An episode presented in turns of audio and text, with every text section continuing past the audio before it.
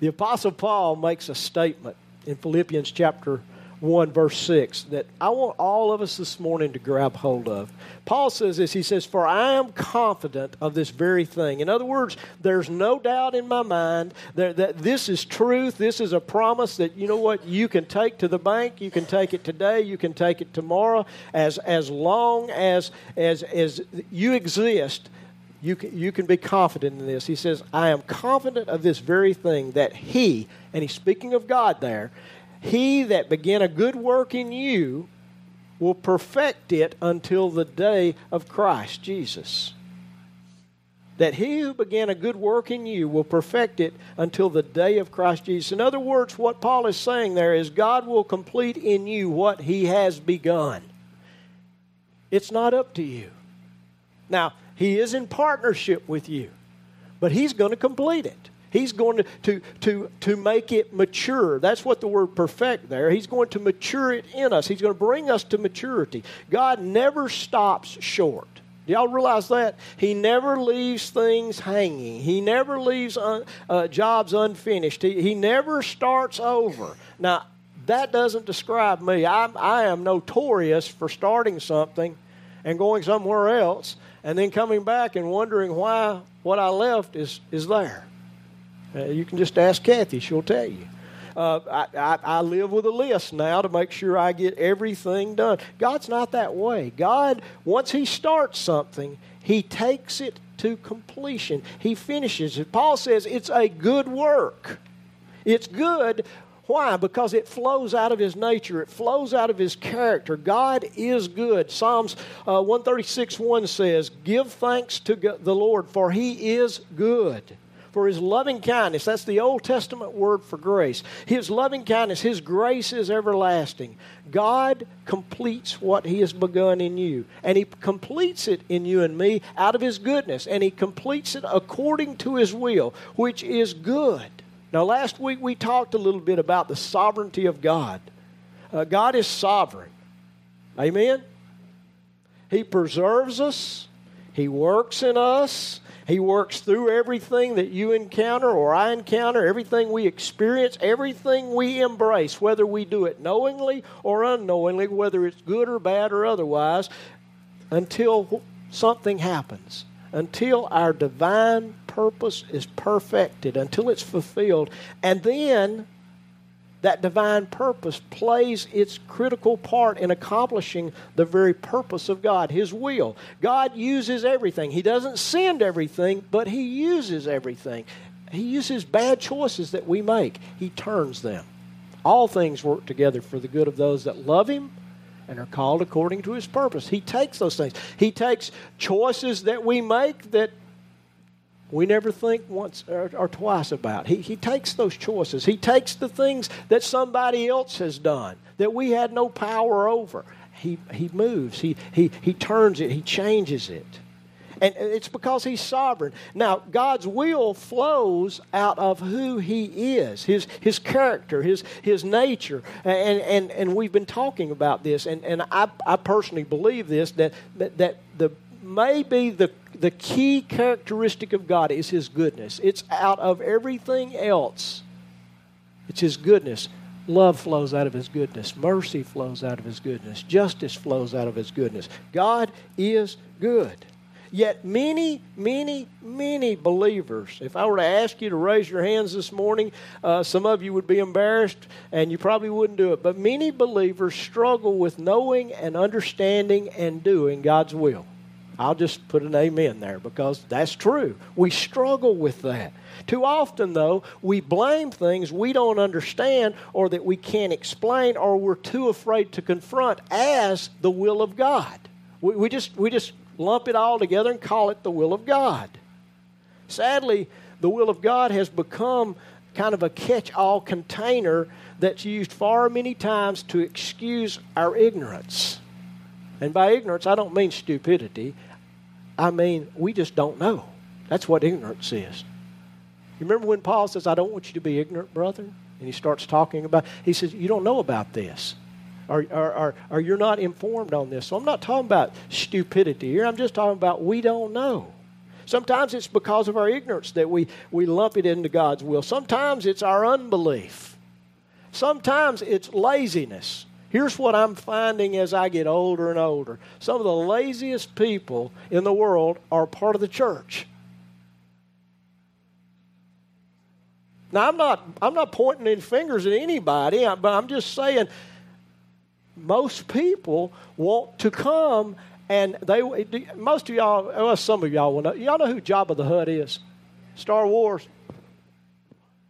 Jabba just grunts and expects people to feed him and that's what many Christians do. They've never matured into feeding themselves. And so they come on Sunday morning and they expect someone to feed them, someone to lead them along. And, and the reason is not because they can't understand Scripture, it's because they're lazy.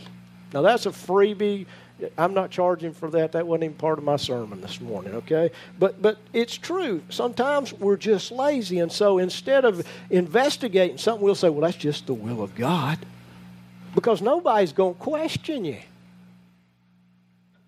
No, nobody's going to say, "How do you know that's the will of God, brother or sister?" Well, it's, it's, they're just going to say, "That's the will of God." We're, we're afraid to go there. Sometimes it's because we have bad theology. So it excuses, the will of God often excuses our, our, our ignorance, it excuses our unbelief, our laziness, and, and our theology. And what happens is it, it, it unwittingly it becomes a rug for us to lift up and sweep anything that goes bad in our life or happens to our family or happens to us under the rug and we can drop it and we joke, hey, it's just the will of God. Folks, everything that happens is not the will of God. Okay? It's not. There are some aspects, now listen to me, I want, you to, I want to make sure you hear me this morning. There are some aspects of the will of God that are mysterious. Amen? They are. And I, I don't deny that. The will of God is, after all, the plan and the purpose of an omniscient, an omnipotent, and eternal being who is outside time and space. Now that he's bigger than you or I can even comprehend. And, and I want you to listen to me here. It's impossible for you or I to conceive of an idea of God that's greater than He really is. I will say that again. It's impossible for us to conceive of God being greater than He really is. Because if we can do that, then He's not God, we are. That'll, that'll hit you in a little bit, okay? If I can make God bigger than He is, then I must be bigger than he is, and, and I'm not. So we can't conceive him to be better than he is. We can't conceive him to be good. I better not say gooder. Uh, as good as he is. I, I know that's wrong, okay? But it wanted to slip out there. Now listen, we. God's either greater than we can comprehend or we can perceive or we can describe or we can imagine, or, or you know what? He's not God. He's not God. Now, we may distort him, we may dilute him, we may misrepresent his goodness, but it's impossible for us to exaggerate his goodness. He's far better, listen to me, than you think. And God's goodness is worked out individually and it's worked out corporately in us through something we call and what the Bible calls His will. And it's important for us to understand what that means. Our problem is not the mysterious aspect of it, although we like to say that's what our problem. Our problem is we have very little appreciation and we have very little understanding for, for the weight of what God has already revealed concerning His will. In other words, there are a lot of things we know that are the will of God. I don't even have to ask. I don't even have to pray about them. They're in black and white right here. Listen to what this verse uh, has a lot of different applications, but in Deuteronomy 29 29, the Holy Spirit says this the secret things belong to the Lord our God. Okay, if they're secret, they're His, right? We can't know them, right? Okay.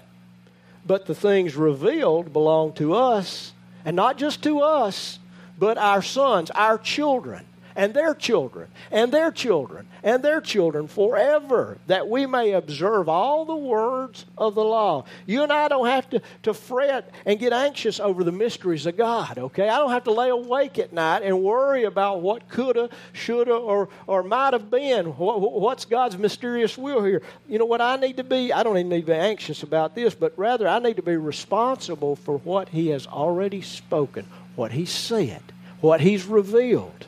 And so today, my goal, and, and I hope uh, uh, God will make this very clear, is to help us understand what the New Testament really means when it refers or speaks to something as the will of God or God's will.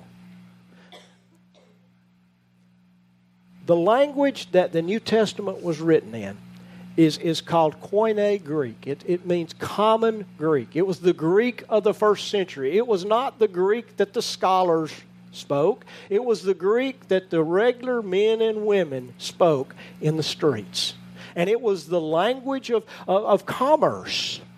Although John and, and Paul and, and the apostles weren't Greeks, most of them spoke some Greek because it was the language that the world used to, to, to buy and to sell. Uh, Alexander the Great had, had taken the Greek culture. He had Hellenized, that's the word. He had Hellenized most of the known world. In other words, he had, he had, he had Greekified it, okay? So everybody understood a little Greek.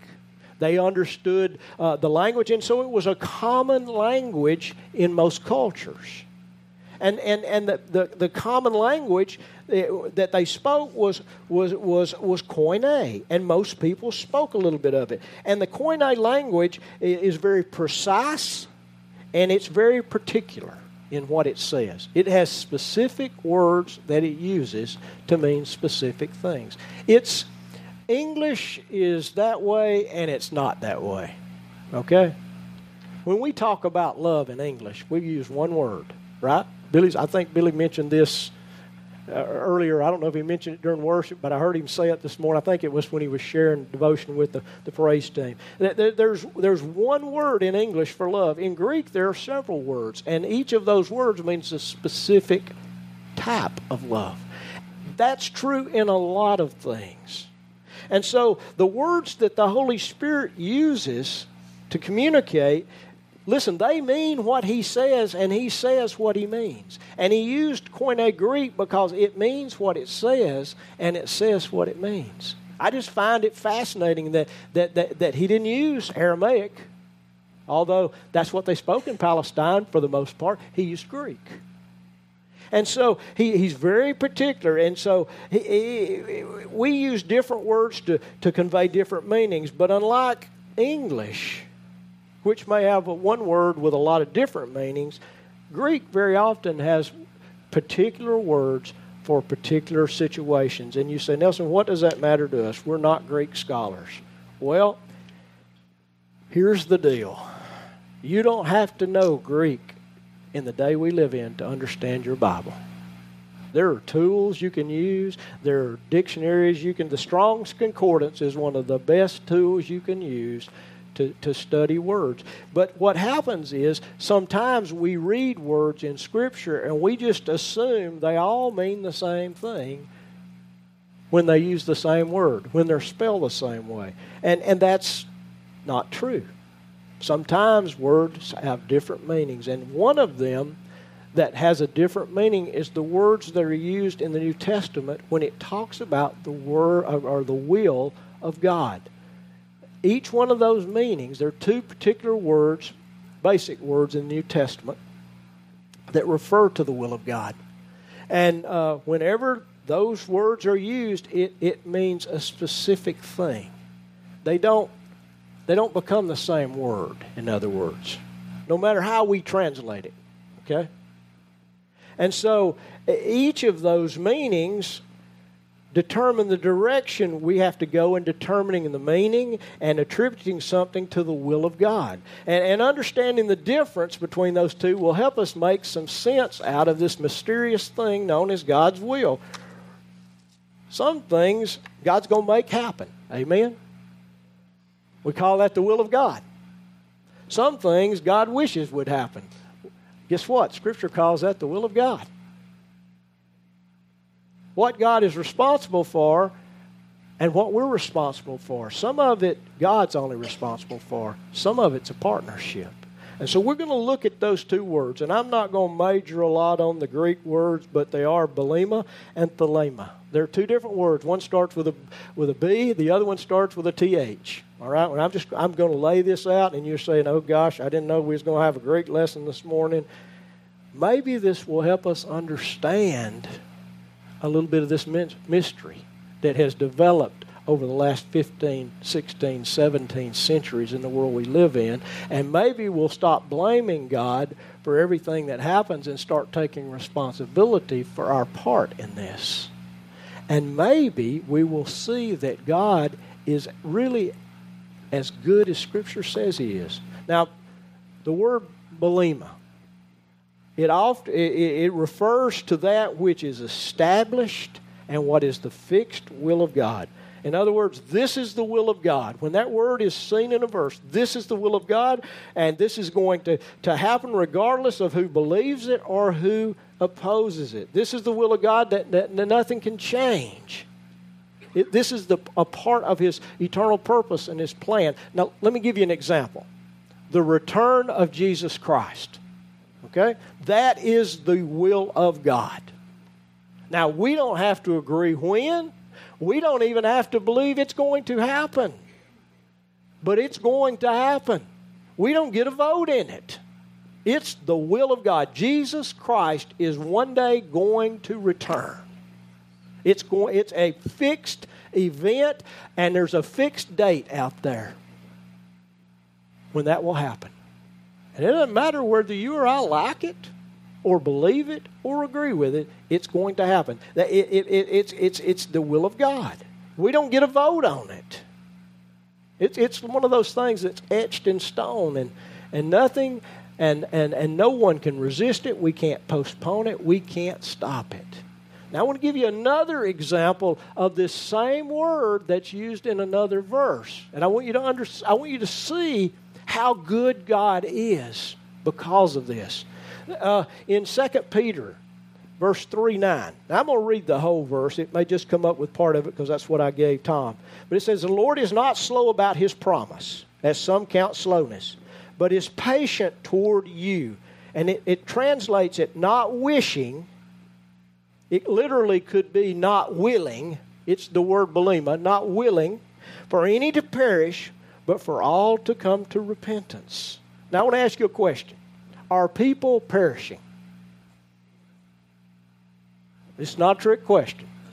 Are people perishing? Yes. Now listen to me. Paul could have used another Greek word there. He could have used thelema there. And that word res, uh, refers to God's desire or God's wishes for people. In other words, uh, I, am reading now the new, new American Standard. That's how it translates it. God doesn't wish this. But if he had used that word, the emphasis there would have been on their repentance. He wishes they would repent. Okay? That's not what this verse says. This verse says he wishes that they did not perish. It was his will that man and woman not perish. In other words, Let's just look at that for a minute. Let's just think about that. What does that mean? It was never God's plan or a part of His sovereign will that death enter into what we live in.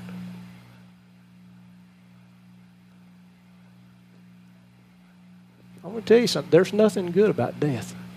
Nothing. No thing. You may say, well, you, you, I disagree with you. Well, you disagree all you want. It's separation from life, it's separation physically, emotionally, spiritually. Death is not a part of existence. Well, they may be a part of it, but they were never God's intention for it. Death is the result of sin and disobedience. Okay?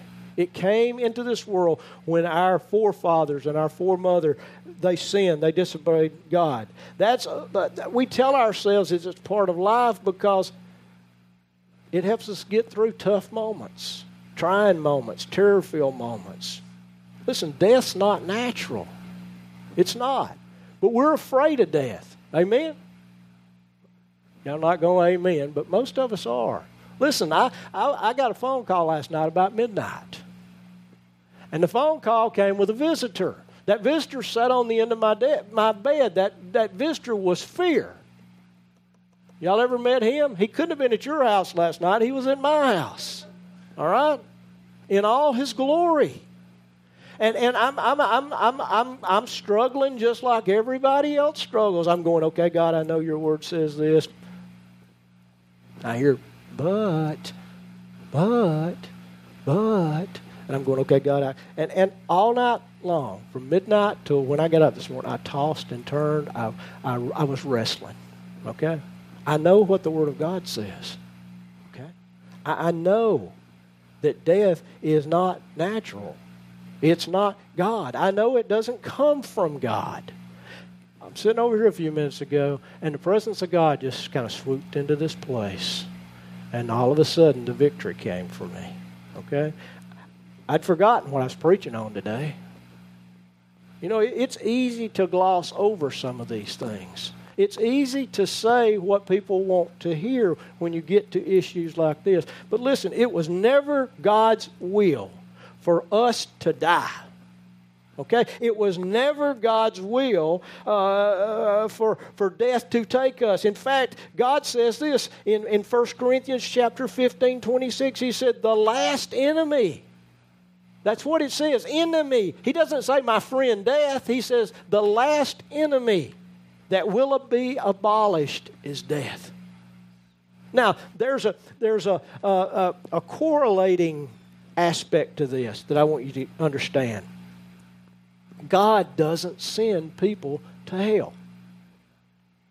Now, I grew up with hellfire and brimstone preaching, okay? I came into the kingdom on the end of a hellfire and brimstone sermon, all right? I really met Jesus. But I heard hellfire and brimstone. There's nothing wrong with hellfire and brimstone. Jesus preached about hell. He preached about heaven, hell as much as he preached about heaven. But here's the, the here is a, a, a mutation, a, a, a, a wrong way of thinking. God does not send people to hell. You say, Nelson, how do you know that? Because hell was not created for people. Nelson, how, how do you know that? Well, that's what Matthew 25, verse 41 says. Jesus said that hell has been prepared for the devil and his angels.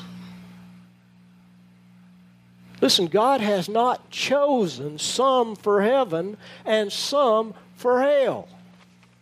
That's just, I know that theology, all right? I understand what they're saying, but he hasn't chose some and not chose others. That's not his will. This verse says it's his will that none should perish.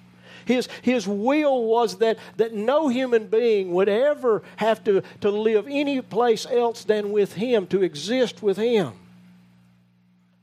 God's not chosen some for heaven and some for hell. But you know what? It will happen based on the choices that people make. If a person ignores Jesus, they will make the choice to go to hell. Say, I don't like that. Well, that's the way it is. That choice, that, that act of that will, will come in opposition to the revealed will of God. I've heard people say that, you know what? You can't stand against the will of God. Well, God's will was that nobody perish, but that all should be saved. But guess what? People are, are, are plunging off the cliff of hell every day. Listen, next time somebody asks you if your God is so good, then why does he send people to hell? Then you need to straighten your back up and not do this. Oh, I can't answer that question. You need to straighten your back up. You need to look them dead in the eye and you need to tell them God doesn't send anybody to hell. People make that choice. People make that choice. Don't shy away, don't pull back. Put the responsibility back on the person who's making that judgment, and perhaps God will bring conviction in their life. Now, that's the, that's the word belima that talks about the fixed will of God. There's another word And that other Greek word is thelema, and it's completely different. It refers to God's desires and God's wishes. In Romans chapter 12, verse 2, this is a very familiar verse. It says, And don't be conformed to this world, but be transformed by the renewing of your mind, so that you may prove what the will of God is, that which is good and acceptable and perfect. In other words, renew your mind so that you can, can prove, so that you can live out the desires and the wishes of God. In, the, in this mind, the renewed mind is able to fulfill and to reveal the desires and the wishes of God. When we think and we see from God's perspective, we become enabled to see His heart. And we be, we're able then to manifest His intentions. Listen, this is an awesome passage, but God's desire may or may not be fulfilled in us. We may or may not look at the world the way God looks at it. Now, I'm not trying to, to, to parse words, and, but you know what? You and I have to choose to do that. We have to choose to renew our mind. We have to choose to partner with Him. We have to choose to, to walk through that process of growth and development. And when we do that, then it forces us to take responsibility and to work with Him. It doesn't happen automatically. And I'm just going to tell you, based on my experience, there are a ton of believers whose minds have never been completely renewed yet.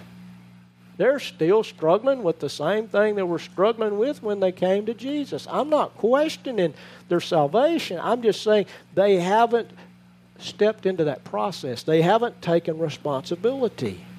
Yet Jesus chooses to partner with us. God chooses to partner with us so that we can accomplish His will, so that we can accomplish His wishes, His desires. And we do that through com- continual obedience. It's not automatic, or Jesus would not have said this. And this is one of those verses that you've heard me quote time after time. But in John 14, 15, Jesus says this If you love me, you will keep my commandments if the wish and the desire of God, what we call this aspect of the will of God, were automatic, then this would just happen, right?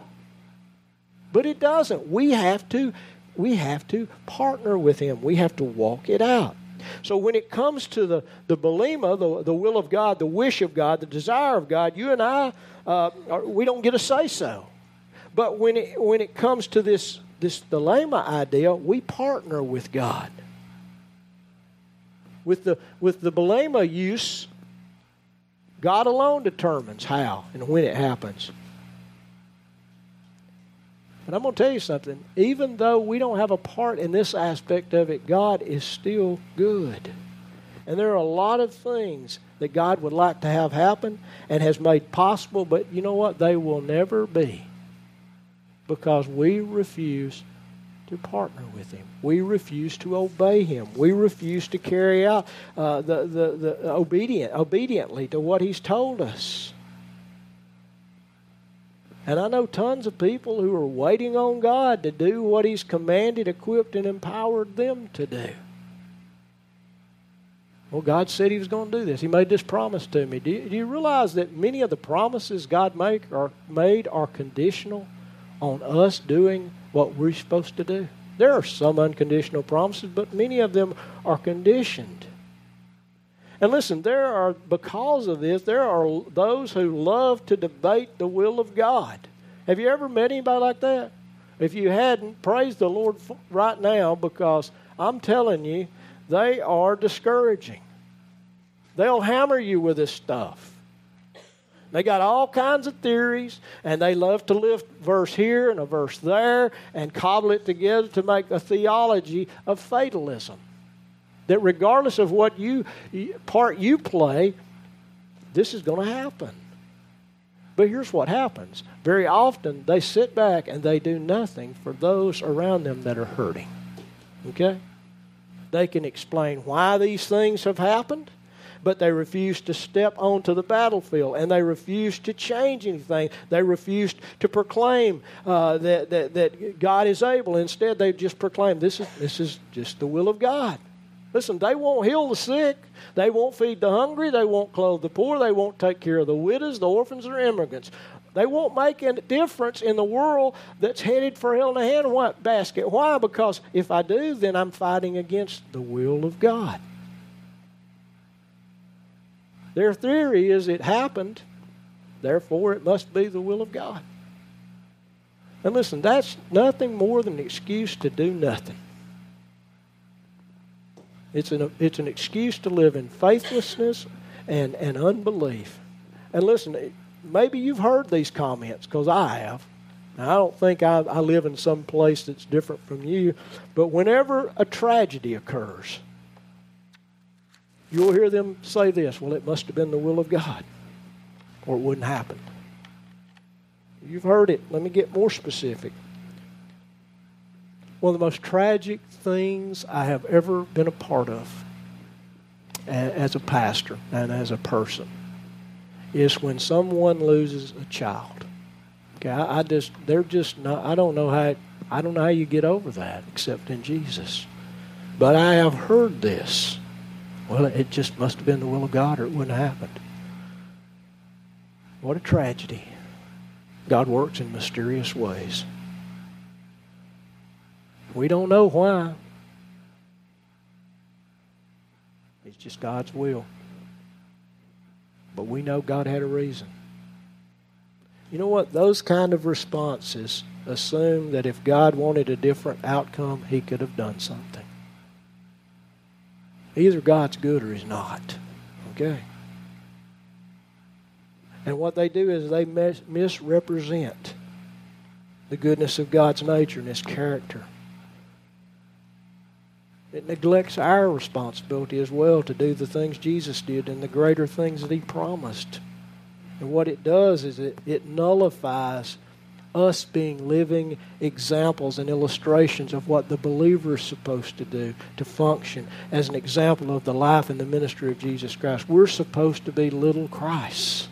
But you know what? I can just say it's the will of God, and I don't have to be a little Christ. I don't have to step in a situation that terrifies me that I'm not equipped to handle, that, that, that I don't see any way or any outcome out of. It, it, it, it, it, it puts something up there. It's like a, it's like a life preserver. I just wrap the will of God around me and then I don't have to do anything. Listen, we are to flesh the life of Jesus out and to bring forth his wishes and his desires, the will of God all around us. We're not supposed to settle for things. Okay, and I'm, fi- I'm fixing to get into a place, and you may think I'm nutty as a cucumber. I don't care. All right? But we're not supposed to settle for tornadoes and storms that destroy life and possessions. Okay? You say, well, well if the wind starts, well, go outside. Now, I'm not saying when it's on top of you.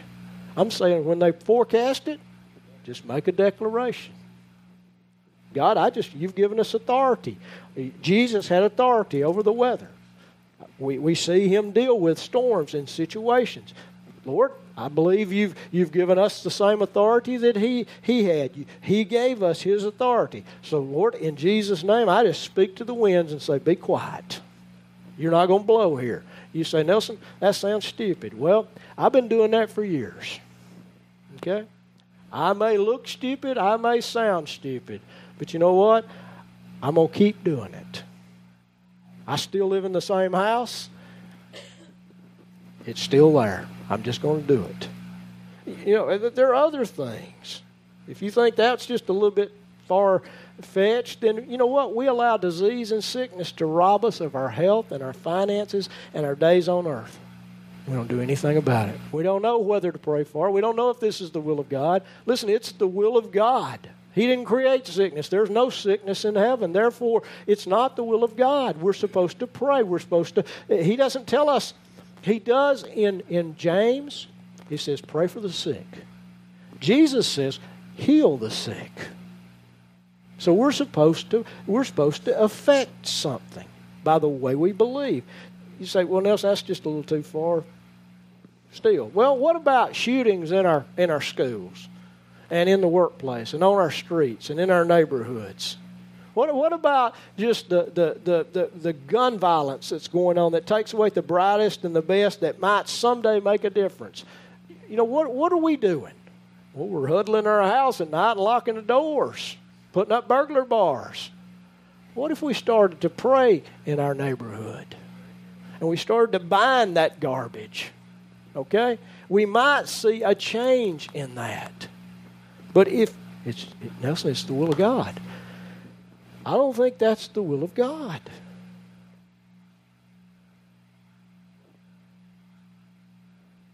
What about our nation? We just allow it to happen. It's the will of God. It's God's judgment on our nation. Listen, God judged sin in Jesus Christ. He has given you and I the responsibility to be salt and light. Salt preserves, light drives away the darkness. And if you and I are salt and light, there will be no darkness and there will be no need for preservation in our nation. Things will change when we get out of our little holy huddles and we get involved out there. When we start to, instead of hiding on, on, on issues that are scary and that everybody, we're going to get crucified on Facebook and we're going to get crucified on Twitter and all the other social media until we step out there and begin to, to say what Jesus says and make no excuses. We don't do it in hatred, we don't do it in anger, we do it in love. Things don't change. Listen, it's time for us to stand up and represent the goodness of God. It will change our culture. Most of the things God gets blamed for are not His fault. It's our responsibility because we've not demonstrated and we've not done the things that Jesus mandated. Jesus brought heaven to earth. Y'all realize that? Wherever Jesus was, heaven poured in. You say, well, he's God, but he's also a man. Okay? We forget that aspect. It's, easiest, it's easier for us to forget that, but he's a man. And he's a man who's filled with the Spirit of God, who's totally obedient to the Father. And so whatever he sees the Father do, he does. Whatever he hears the Father say, he does. Now, you and I can live like that. The same Holy Spirit lives within us. The same mind of Christ that Jesus had, Paul says we have. And so we can do these things. You and I are supposed to be conduits for the kingdom of heaven to come. We, we carry kingdom within us. We carry Jesus in us. Wherever we put our feet, where we're gathered this morning, this is an island of the kingdom because many, many, many people in this room are part of the kingdom. When we leave this place and we go individually to the places we go, we carry kingdom with us. We carry the same Holy Spirit with us that raised Jesus from the dead. So it's supposed to be, as Matthew 6.10 says, on earth as it is in heaven. Listen, I'm not saying everything's going to be perfect. Please don't hear that. But I'm saying it can be a lot different. A lot different. It can be a lot different in our homes. It can be a lot different in our schools. It can be a lot different in our culture. But it won't be if I just, well, that's just the will of God. It's not the will of God. If you want to know the will of God, just take a look at heaven. Listen, we will know it's God's will when we when when where you and I are standing starts to look more like heaven than it looks like hell. Okay? I'm just that's just reality. It starts to take on the character and the beauty and the goodness of heaven when we begin to act in that way. Listen, don't accept the easy way out. Take responsibility for your faith. Start walking out your faith in boldness. When, when those hard questions come, don't dodge them. Don't dodge them if it's, it's it must just be God's will. Start demonstrating, start proclaiming the goodness of God with your words and with your, with your actions and with your attitude. Show people your faith and, and your testimony. Show, show them that God is far better than you could, you could ever imagine. And listen, if you'll embrace the, the goodness of God's will, you will walk at a different level than the average bear does, okay? You'll walk at a different level than the average Christian does. And you will make a difference in the lives of the people that you, you are around every day. Psalms 34, verse 8. The psalmist says, Oh, taste and see. Listen, if you don't taste it, you won't see it. Okay? Taste and see. He doesn't say see and taste. We want to see before we put it in our mouth. I, have got a, a friend that we go to Mexico with. And he's got a grandson, and he's trying to teach him that, that many of the things he eats and many of the things that, that he just experiences, they don't come out of a grocery store. They actually come off a farm. And so he took his grandson up to the to the the uh, the uh, the grape. Trying to think of what they call it. Well, it's a vineyard, but uh, it's a it's a trellis kind of deal. And he he take him he took him up there, and he was just eating grapes right off the right off the vine. And he goes, Pop, Pappy, what are you doing? He said, I'm eating grapes. He said, No, you're not. Yes, I am. He said, No, you're not. He says, Why do you say that? Because this is not where grapes come from. He says, How do you know? He said, Because this is not, you know, it's not Winn Dixie. He said, Son, grapes don't come from Winn Dixie. They come off the vine. He says, Try one. He goes, You're just fooling with me. I'm not eating that. Finally, convinced him. He tried it and he realized that, that, that, that this is where grace. Jesus doesn't say see and taste. He, the Holy Spirit says taste and see. If you don't taste it, you won't see it, and the people in your sphere of influence will not know that God is good. And your community won't know it. Your workplace won't know it. The people that live on your cul de sac won't know it. Taste and see. That's the will of God. He wants us to taste and see. He says, Oh, taste and see. The Lord is good. How blessed is the man or the woman who takes refuge in him.